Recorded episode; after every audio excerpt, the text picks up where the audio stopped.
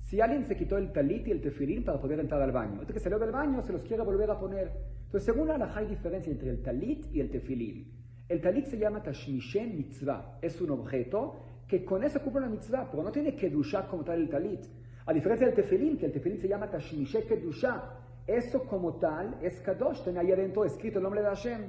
Y por eso, según la halajá, se puede entrar al baño con el talit. No lo hacemos porque no es el kabod de la mitzvah. Pero según la se puede entrar al baño con el talit, a diferencia del tefilín, que obviamente que no se puede entrar al baño con el tefilín.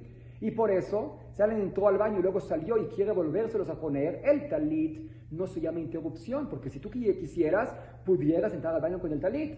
Cuando sales, te lo pones sin verajá.